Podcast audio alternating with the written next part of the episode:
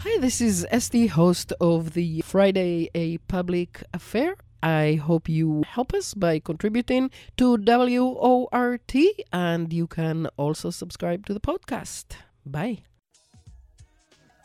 Six foot six above sea level. I grab the mic because I like to take you to another mental level. Low power frequency radio modulation. The big sound from underground. No change without struggle.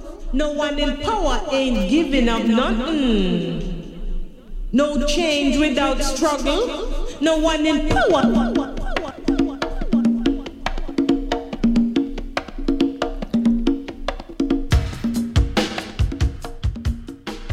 WORT 89.9 FM, listener sponsored community radio, Madison, Wisconsin. And hello, welcome to a public affair. I am Esty Dinur. We have um, one of our favorite guests today, Professor Richard Wolff, who I will introduce um, very soon. But before that, I have another guest here in the studio, Jonathan Zarov. Why are you here, dude? I'm here to work, but it's the best kind of work. I'm here to uh, encourage people to call 608 256 2001. I will never forget that Extension number. one. Extension one. You That's have to add that That's now. new now. Yes. Or they can also pledge on. WORTFM.org. Very and it- good. If you like that human experience, there's a lot of humans out there uh, in the lobby right now waiting Yeah. to take your pledge, and they can answer questions and tell you about pledge premiums. Or if you want speed and efficiency and you're a misanthrope, go to WORTFM.org and you can do it. Like I've pledged on there in about two minutes, literal, Yeah. literal two minutes. And you don't have to be a misanthrope to do it. I mean, But you, you, don't do have to. But it's fun. it's it's the it's fun. No, I'm not a misanthrope, and neither are most of your listeners. If you're at work, you know. yeah, yeah. There's reasons you, you, want to be pledge. fast. So this is people's um, last opportunity, this pledge drive, to um, vote for this particular show for the Friday APA. Do you want to tell them why they should pledge for the Friday APA and, and for Word? Yeah, yeah. Well, it is both. It's always both. Um, but when you're a programmer here, you know, we don't, we don't do arbitrons. We don't do. We get very little feedback. You know, Esty gets feedback when she's out in the community and somebody says, "Oh my God, I heard that guest. I loved it." I know that happens for you. Yes, a lot. But yeah. but this is one of the key times when we all want to know are We people listening? do they care? Do they want the show to go on? Do they appreciate it? This is your moment to vote for that you like uh, public affair on friday. Yes it all goes in the same bucket. It all supports wort no matter when you pledge. But this is a special time to tell esty that you appreciate what she does. She brings uh, unique perspectives. She brings unique guests um, she asks hard questions. She does her homework beforehand, uh, and she brings a little bit of personality too. She's Esty, right? and that's that's what I love about WORT is that intersection between the people and the and the issues and learning, but also you know very human. You know, it's Esty. What more can we say? Two five six two thousand one it's, it's extension true. one. It's one thing I love too is that I hear a voice and I'm like, I know who it mm. is. They don't sound like anyone else, and they have the specific expertise, and that's what I love about them. or or even on the underwriting when you hear those familiar voices it's just to me that is so much richer than any of the commercial stations where most of the time i have no idea who these people are they might not even live here 608 256 2001 extension 1 WORTFM.org. Richard D. Wolff is professor of economics emeritus at the University of Massachusetts in Amherst and a visiting professor in the graduate program in international affairs of the New School University in New York City. He is the founder of Democracy at Work and host of the nationally syndicated show Economic Update. His latest book is The Sickness in the System When Capitalism Fails to Save Us from Pandemics or Itself. And um, just last week, uh, Facebook sent me my memories from last year, last week, and Richard was my guest exactly then to talk about that book. and um, the book can be found along with his other books at under, uh, which are Understanding Socialism and Understanding Marxism at democracy at democracyatwork.info. So good to have you again, Richard. Thank you very much, Esty. I'm very glad to be here. I was I was saying that you know because of all these uh, technical issues that we've had, I didn't have an opportunity to ask you if you would like to comment on Hurricane Ian and uh, what we're seeing happening right now. Is that something you want to touch on, or should we get straight to economics? Well, I'd like to say a couple of words about it because really these issues are much more connected than uh, often the media uh, admit. Hurricanes are not something new. Hurricanes have been with us for a very long time. We know pretty much when they come. We know pretty much where the places are that are most vulnerable by the water in Florida, along the coast of the Gulf of Mexico, and so on. There ought to be, in a rational society, a systematic program in place by the government because no one else is in a position to do this. Have the government make the arrangements to solve this problem. Hearing each time about how terrible the storm is is a failure of the system. It's not the storm's strength that we ought to be focused on. It's on all the preventive measures that were not taken and that could have been taken and that should have been taken and we should be discussing why weren't they taking and so that we can make the adjustments so that the next time a terrible storm comes we are not devastated. You know you explain the devastation of Puerto Rico or of Cuba or of some of the other places that this storm and others damaged and you explain it on the grounds that these societies are extremely poor and do not have the kinds of resources that the United States has. And there's much truth to that. Although the United States has more than a little to do with the poverty in, in Puerto Rico and Cuba, but I'll put that aside. Why are we not taking those steps? For example, it is well known in real estate circles that a ridiculously high proportion of new construction of housing in the United States has been done on floodplains. That is, in areas where we know from the American Army's uh, uh, studies of these questions that you're vulnerable. That shouldn't be done. We should build housing where it is safe in relationship to these uh, storms. What are we doing? It may be quickly profitable for some capitalist home builder to entice people to buy a home because they need one and they want one and it's romantic and all the rest. Uh, but it's one of the reasons they shouldn't buy there is because it isn't safe. And they shouldn't be allowed to build in places that are unsafe, whether it's profitable or not. It's one of those many examples where the market and the profit system have outcomes we don't need, we don't want, and we could do better than. And the real question is, why aren't we doing better? Because we have the knowledge and the experience to do better.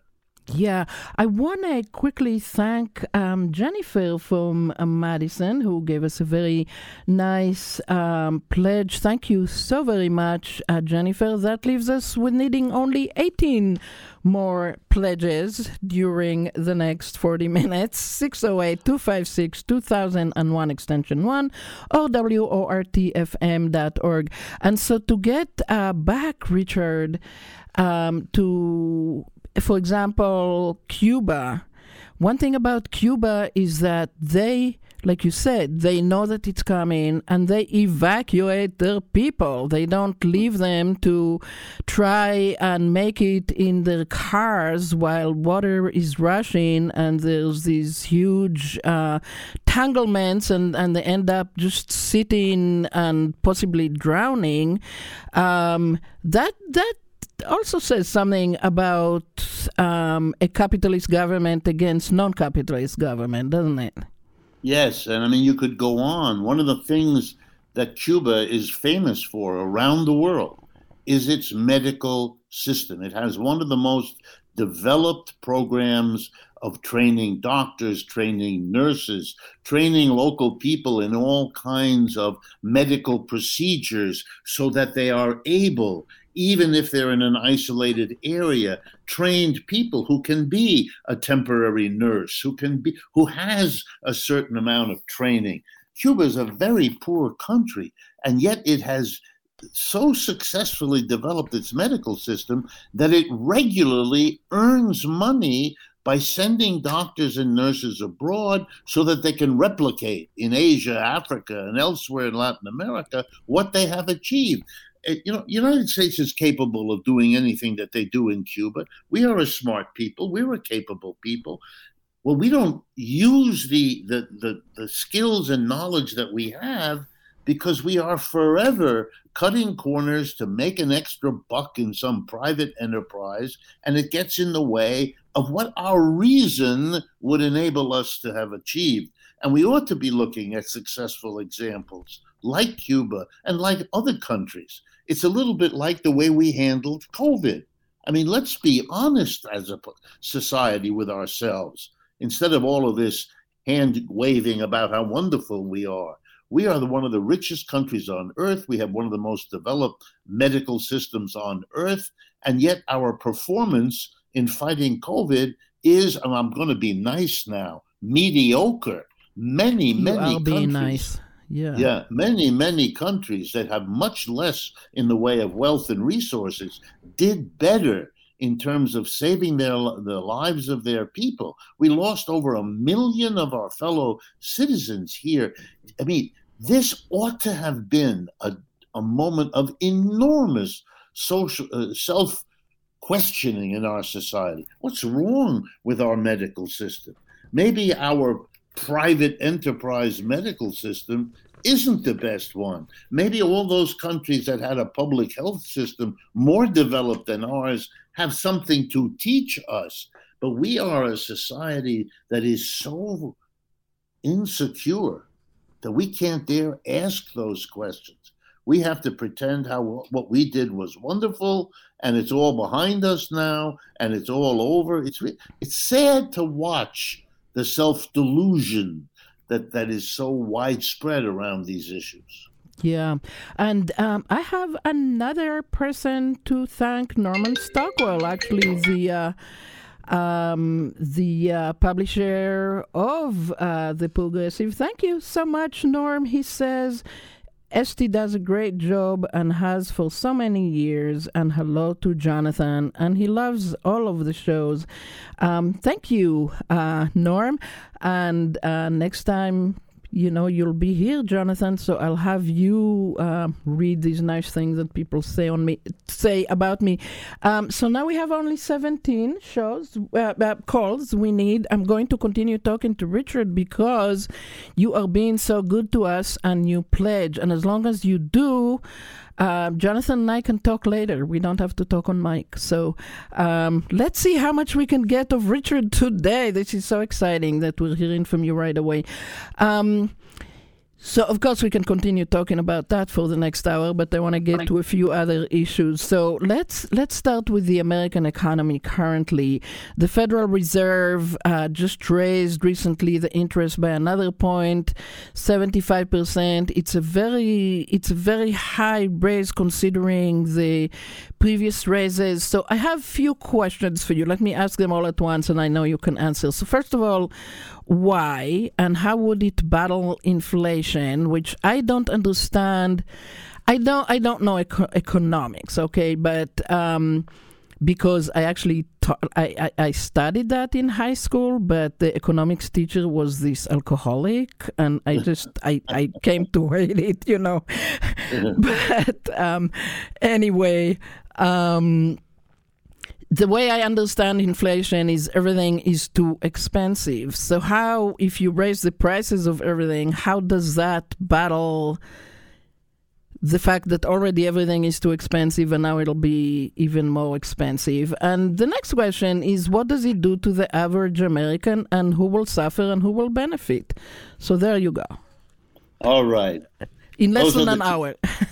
Yes, yes. And, and those are questions that are on everyone's mind by the way, not only in the United States, but in other countries. The inflation is particularly bad here in the United States and in Europe. However, when American politicians caught up in the question you're asking, what about this inflation and all of that, they like to again delude themselves by telling the people and uh, the rest of the world, oh, well, don't be uh, upset about this because it's everywhere. Uh, that's a lie. I mean, they know that that's not true for the same reason I do. There are uh, government agencies and international agencies that keep track of inflation. So I know what the inflation rate here is in this country, what it is in Britain, what it is in Italy, and what it is elsewhere. So I can assure you there are countries that do not have an inflation uh, as high as we do. Ours is currently eight and a half percent, roughly. And what that means is that on average, the prices that we pay in the supermarket, in the department store, wherever we go, are on in general eight and a half percent higher than they were one year ago. And here's what it means for you to be able to afford the same things you purchased a year ago your food, your clothing, your, your rental, whatever your expenses are in order for you to afford today what you were able to afford a year ago, your income would have to be eight and a half to nine percent higher than it was a year ago. If you got a wage increase of zero, in other words, if you're earning the same th- this year as last, you have lost eight and a half percent of your purchasing power, what you can afford to buy. And it means everybody whose income didn't go up by at least eight and a half percent over the last year has fallen behind, now has to live on a lower standard of living, can afford to buy fewer goods than last year. And the vast majority of the American people did not get a raise from last year to this year of 8.5% or more. So the answer is the vast majority of Americans are falling behind from last year to this because of the general rise in inflation. So let me make it clear. In case anyone listening thinks that you, your individual life, your individual family, is having a hard time and that that's your fault, let me help you. It has nothing to do with you. This is an economic process that is hurting you, but is in no way your fault. You know why? Because you have nothing to do with raising or lowering prices. No one asked you over the last year to participate in any way in a process of raising the price. Hmm. If you work in a, in a restaurant, you weren't asked to help determine the price of a meal in that restaurant. If you produce something, uh, let's call it uh, machines that that read software, you don't have any. You're an employee. You do a particular task, but you have nothing to do with setting the prices. So if you are suffering, as we all are, from rising prices, then, as the majority of Americans are, the next question we have to ask and answer is who raises the prices? I mean, who's doing this? And here I have the answer for you employers. The, the social group that sets prices are employers. That's why those of you like me who have been employees all your life don't know much about it because it's never been your job. Employers do not permit employees to do that. That is a privilege of employers. They're the ones who decide. McDonald's board of directors at the highest level, 15 people who sit on the board of directors of McDonald's, they determine the price of the hamburger you may buy there, or the milkshake, or the whatever you get. And the same is true across the board. And now I have to remind you of something you already know.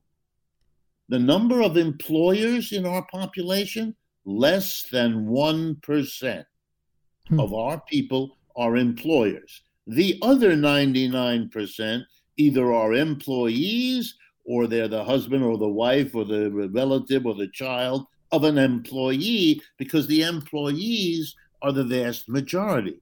Because the capitalist economic system gives to a tiny minority, the employer, whom we do not elect and who is not accountable to us in any vote, we give them the power to raise prices when and where they wish. They choose. They are not governed in that process. They are not controlled in that process. They raise and lower prices as part of the strategy to run their business. It's another decision like hiring people or not, or expanding their production or not, or moving their production to another part of the country or the world or not. We give a tiny minority of the people the power to raise prices. So, the answer to the question, why don't we have stable prices? Why are prices in general going up? The answer is it's because there's profit in doing that, and the employer who's in business to make a profit chooses to do so by raising the prices of what they have to sell. And when and when you ask an honest businessman or woman, why are you raising prices? They'll give you, if they're honest, the right answer, which is that's the most profitable strategy available to me at this time. Just like I decide whether to move my production or to hire more workers or to change the quality or the quantity of what I produce, I make a dis- about all those things. I make the decision, me alone, the employer, and I make it about prices too. And if this is news to you, what I'm saying, even the, even though it's the most elementary economics there is, if it's news to you, it's because the people who make these decisions, the one percent who set prices, they are very nervous about everybody knowing that. Because if you're upset by the inflation, which almost everyone is, if it's hurting you, which is true for almost everybody, then you might begin to point the finger of responsibility at the employer class. And I'm a professional economist. I've been a professor all my life. And if you point the finger of responsibility at the employer, you're 100% correct. And they don't want that. And I understand it. They don't want the anger of the society. But you know, I'm in the position of saying, if you don't want the anger of society, then maybe you shouldn't be making this decision all by yourself. Maybe there ought to be a democratic procedure whereby we all discuss what we can afford, what prices should be. Because, of course, if you jack up the price, the employer makes more profit. You know why? Because we have to spend more for a bag of potatoes than we used to. That's not good for us. It is good for them. And that is part of what we call class struggle. And if it's hard for you to hear it, which I understand, I was born in the United States too. Uh, me not. Okay. But Richard, you sound like a socialist.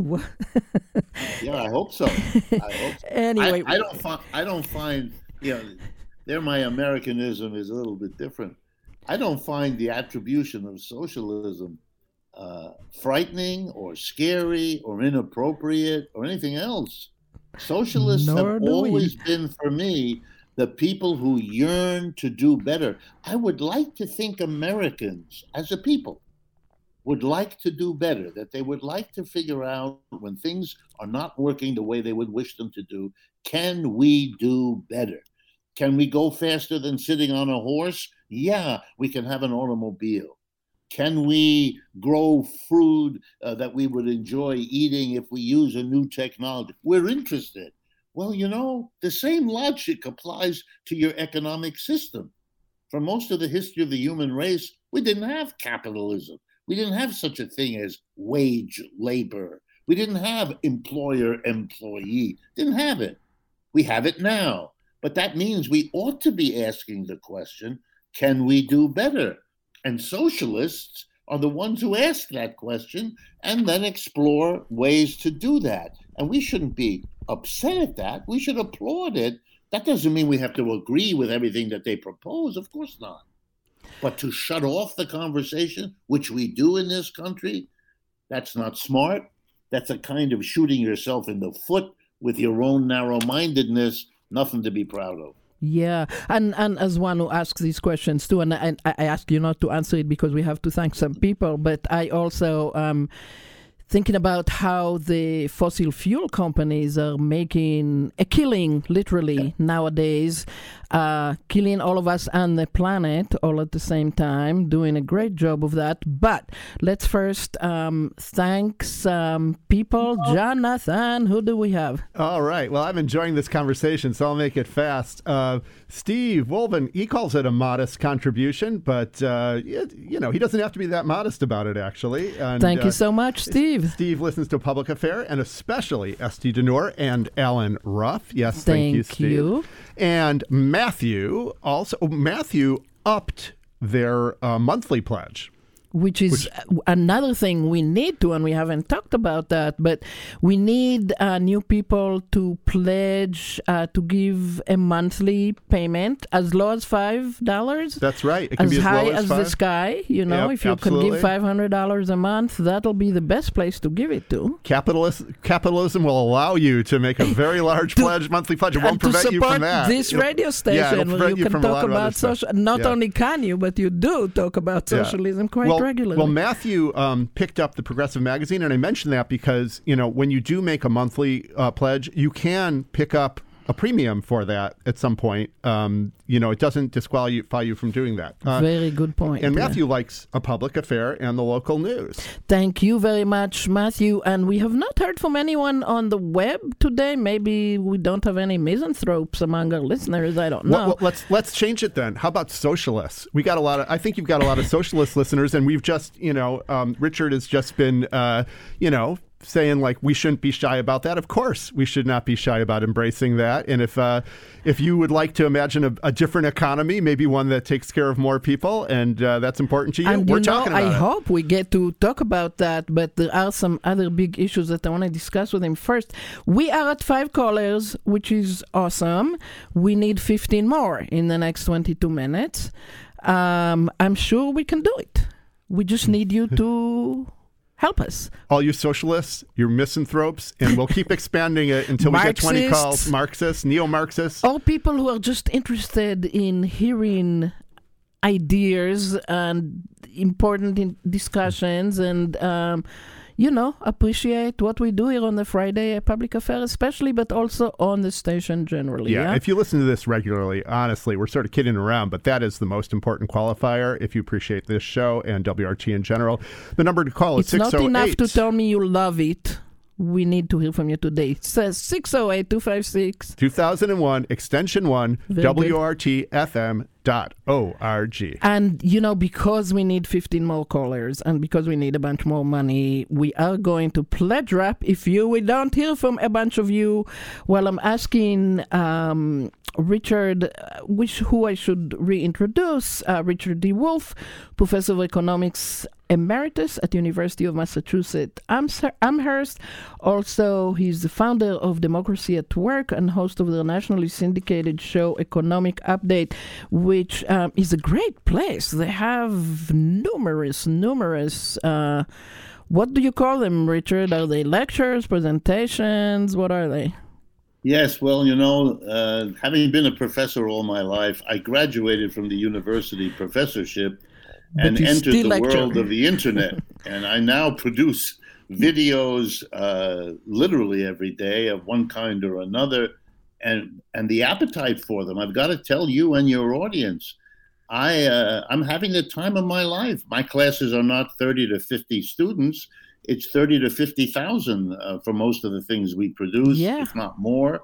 And uh, they're all over the world. You know, we can't even handle the, the flow of uh, emails.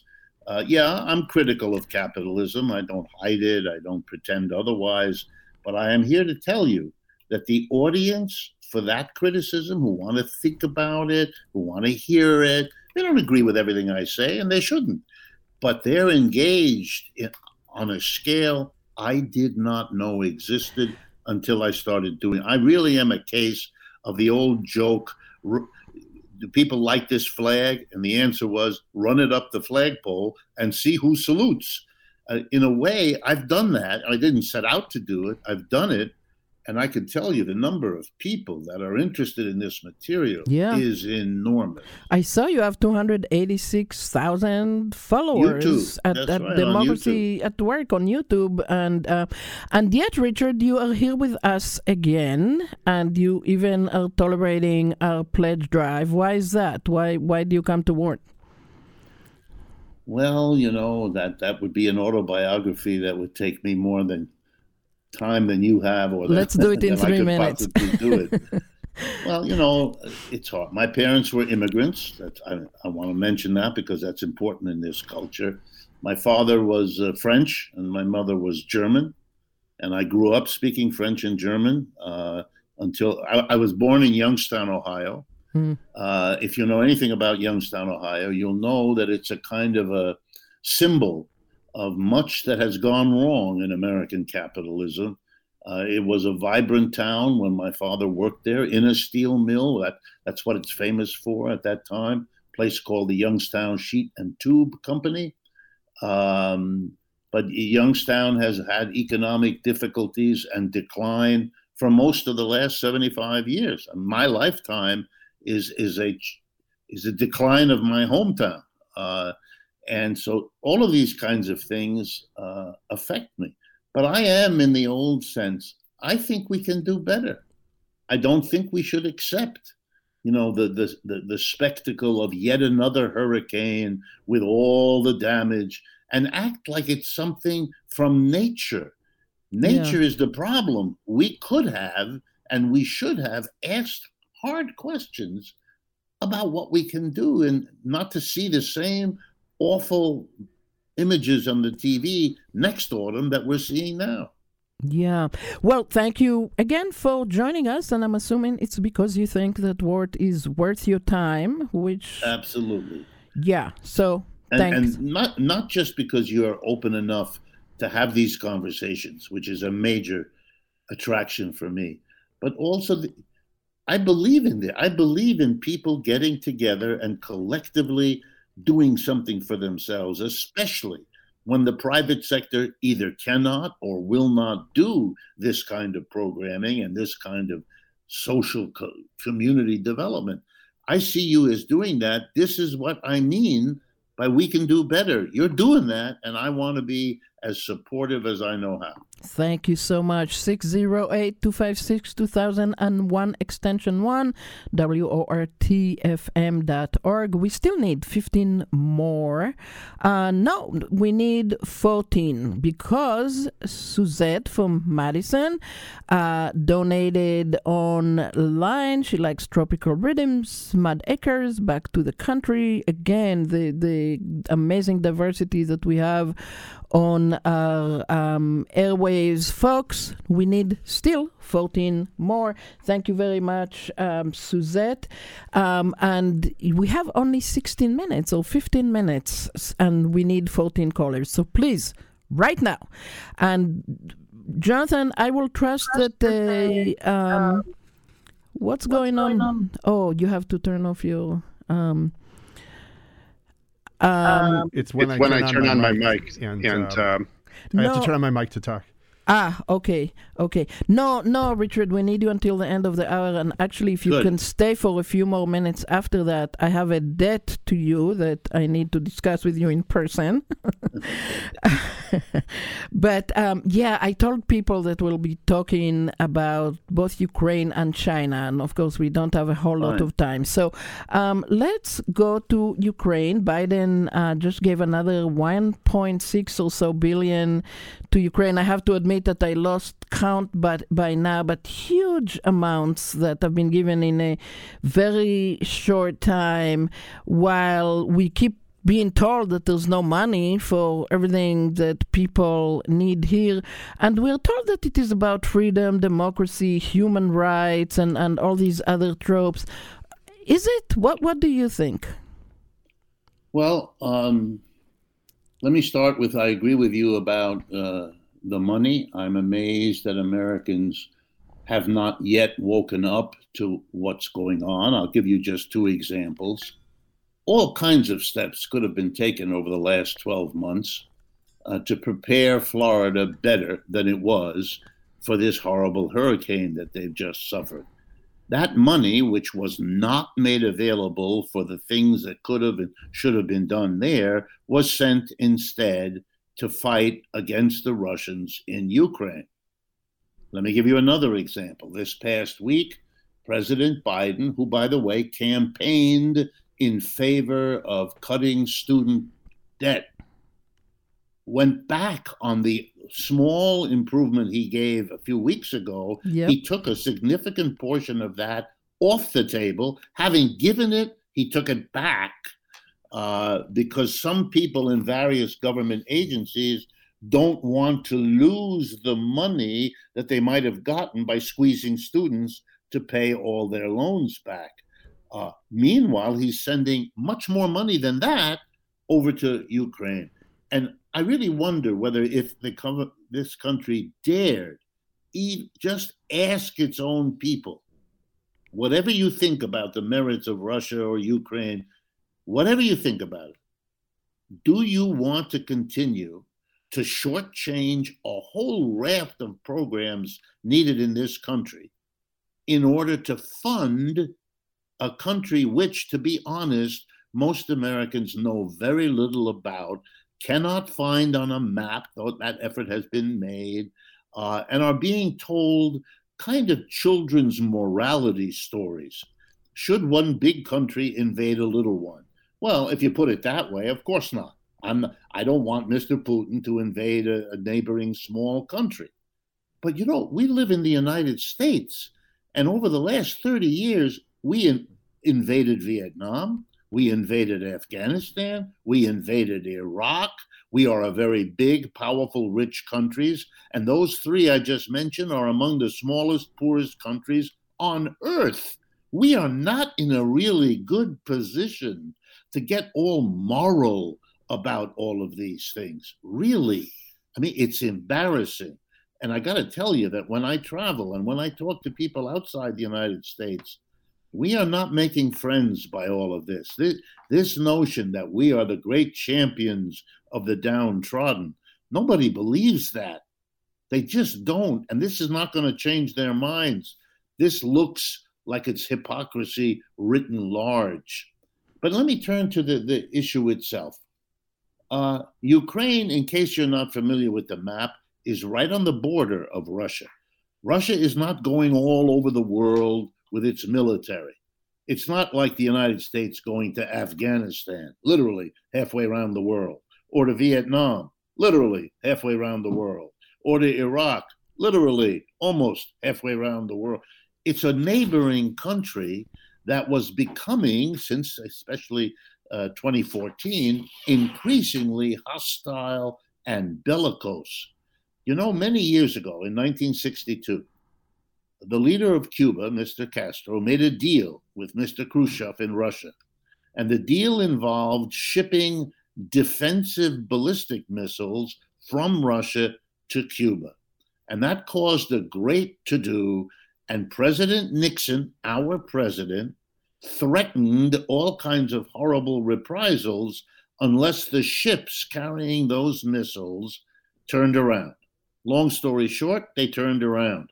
Crisis was averted because Russia basically backed down. And the argument given by President John Kennedy, who was the man in, at that moment who was president, was that we cannot tolerate close to our borders something that it declares its enmity toward us. Well, that's just exactly what the story in Ukraine and Russia uh, is about, too. And there ought to be a debate here about how we're handling shipping. By the way, it's in the neighborhood of 60 to 70 billion with a B that we have done, spent in, in Ukraine, a vast amount of money, uh, arming these people uh, to fight. In Europe, there's a joke. It's told every day for the last five months. The United States is prepared to fight Russia to the last Ukrainian. Yeah, Ah, it's a very That's sad not a joke. that's not a friendly joke. That is a, you know, that is a sharp-edged kind of joke, uh, and now it's getting larger. The United States is prepared to fight Russia to the last Ukrainian on the battlefield, and to the last euro that the European continent can afford. Hmm. Why? Because the inflation coming out of the sanctions program against Russia. By the way, it's important for people to understand.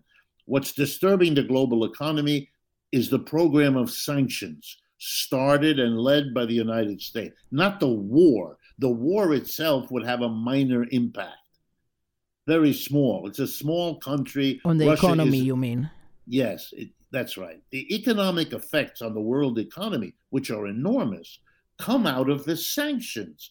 The West thought they could bring Russia to its knees by saying, we're not going to buy the oil and the gas uh, uh, that you do rely on to export.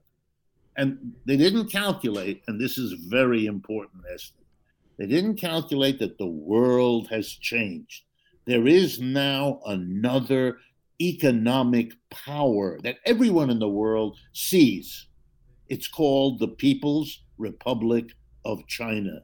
You let have me- to understand Yeah, let that me. is a new, that's more important than all the rest of this. It changes everything. Yeah, let me stop you here because I absolutely want us to get to that, but uh, we have not received any more pledges.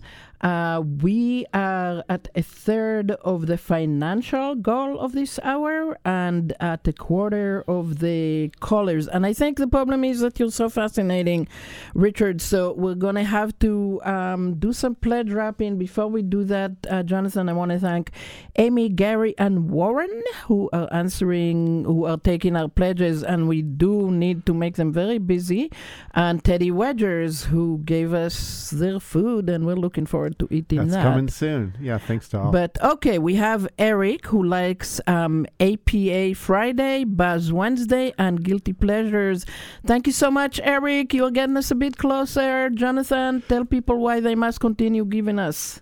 because we've got uh, we're incredibly efficient with the money you give us. We've got over 300 volunteers and very uh, small amount of staff, and they do incredible work. Um, your dollar goes further here than a lot of other places you can give it. We're incredibly nimble. No matter what happens in the world, uh, WORT will uh, has people who are ready and knowledgeable to discuss it and uh, very quickly, you know, to get on with guests uh, th- that we people that we know in the community, people that we know further out. Um, and uh, so when you give to WORT, you're really, no matter what you think is going to happen in the world, you'll get a good viewpoint on it and you'll get informed on it. We don't know what the future holds, but we do know that WORT will be a good asset to understand yeah, it better. and and people like Richard Wolff come and talk to us. Uh, Noam Chomsky has been on my show 13 times. Uh, a lot of other amazing speakers. You know, we had that show about. Um, the uh, the British colonialism and its legacy when everybody was crying about the death of this lovely and wonderful queen who actually was very much a participant in um, that colonialism. Um, I don't know where else do you hear it. So um, we really need you to support us. Yeah, and where are you going to hear uh, uh, views on the Middle East and Israel and Palestine uh, from right. somebody like Esty, who who is uh, you know very knowledgeable and progressive and uh, pushes pushes the issue, and also you know grew up there and has that perspective as well. And so I'm always very interested in what Esty has to say about that. Way more than um, Jared Kushner, by the way. oh, Jonathan, come on. I, I put you in that position. Way more, way more. Did I st- stress that enough? 256 2001, 608 256 2001, extension 1, WORTFM.org. I just want to say one more thing because somebody mentioned Back to the Country. And I think I've said this before, but one of my favorite WORT moments was that handoff that used to happen between Bill Malone. on Back to the Country, Uh-huh. and, and Bobby when she was there too. And uh, but Bill would be talking, and you'd do a little bit of, of chatting, you know, on the handoff, Yeah, and just yeah. the the per, the the voices that you have, the two different accents, and knowing the rich perspectives and the knowledge that you both have that are so different, and yet Yeah. like hearing you sort of this very friendly, respectful handoff. I just love that moment. To me, that was what WORT is all about: the diversity. Uh, yeah, yeah. So Thank to me, that's why I would call 608-256-2001 extension one and pledge those and, those kinds and, of reasons. and again, that's an amazing thing about this station is uh, the hosts are experts in what they do. We are all, um, Richard, I think you know that, but we are all volunteers. I've been doing it for almost 27 years, and I have not received a penny. Um, for all this time of being on the air and preparing, and you know that it takes a lot of preparation to spend an hour on the air. So I, th- I did thank Terry, right? Terry and Taylor? No, okay, Terry, thank you so very much. You again are helping us on our way, but um, we still need a lot more callers or pledgers online, and we still need a bunch more money. We have like three minutes, Richard, which is appalling, but I am going to trust our our listeners that they will bring us to our goal and ask you in three minutes to talk about China. Okay, the most important. I, I'm glad to, and, and three minutes should be enough. I tell you why. I'm going to give you a statistic, which should have been in everyone's head already, but it is in almost no one's, because it'll give you a perspective. We are currently in the middle of a war, an economic war, as you all know, between the United States and Russia. Sanctions, counter sanctions, all of that the way economists, professional economists like me, measure the general size and power of an economy is with a statistic called GDP, gross domestic product. It's a number that measures the total output of goods and services in one year. So we look at the most recent year and we calculate what's the total value of goods and services produced, and that gives you an idea of the size of the economic power of a particular country. Okay, for the most recent year, a year ago, the GDP of Russia, one and a half trillion dollars with a T, one and a half trillion. For the most recent year, last year, the GDP of the United States is $21 trillion. In other words, an economic war between Russia and the United States is a war between David and Goliath, and you're not going to be happy with which country plays which role. Mm-hmm. Think about it. But now comes the key. What is the GDP of China? Answer 15 trillion dollars. Whatever the relations of Russia were to Europe can be substituted for by a relationship not only with China, but with all the countries in the world that are now interacting very profoundly with China. China is a new emerging global empire. Queen Elizabeth was the goodbye to the British Empire. That was replaced by the American Empire. The last hundred years, up until the 1970s and 80s, was the ride up for the United States. Wealth was achieved, growth was achieved, global power. The United States is now past its peak. I know American politicians need to reassure the people that that's not true, but that's doing no service of honesty. Yeah. There is a new empire. It's called China. And and we'll have to talk about it next time, Richard. Thank you so very much for joining us. Please stay, please stay on uh, Meet here for another couple of minutes. Um, Jonathan, thank you so much, and I hope we are getting that there are ten pledges on the way here. It's not too late. Yeah, this they No. will accrue to Esty and a public affair 608-256-2001 and I can go one. disrupt the funny boys and um and but we're not we're not up to our uh, goal yet. So folks, we need to hear from you right away. 608-256-2001 extension 1 or WORTFM.org. Thank you, Rochelle. Thank you, Richard Wolff. I'm Esty Dinur. We'll be talking again next week without asking for your pledges, so do it right now, please.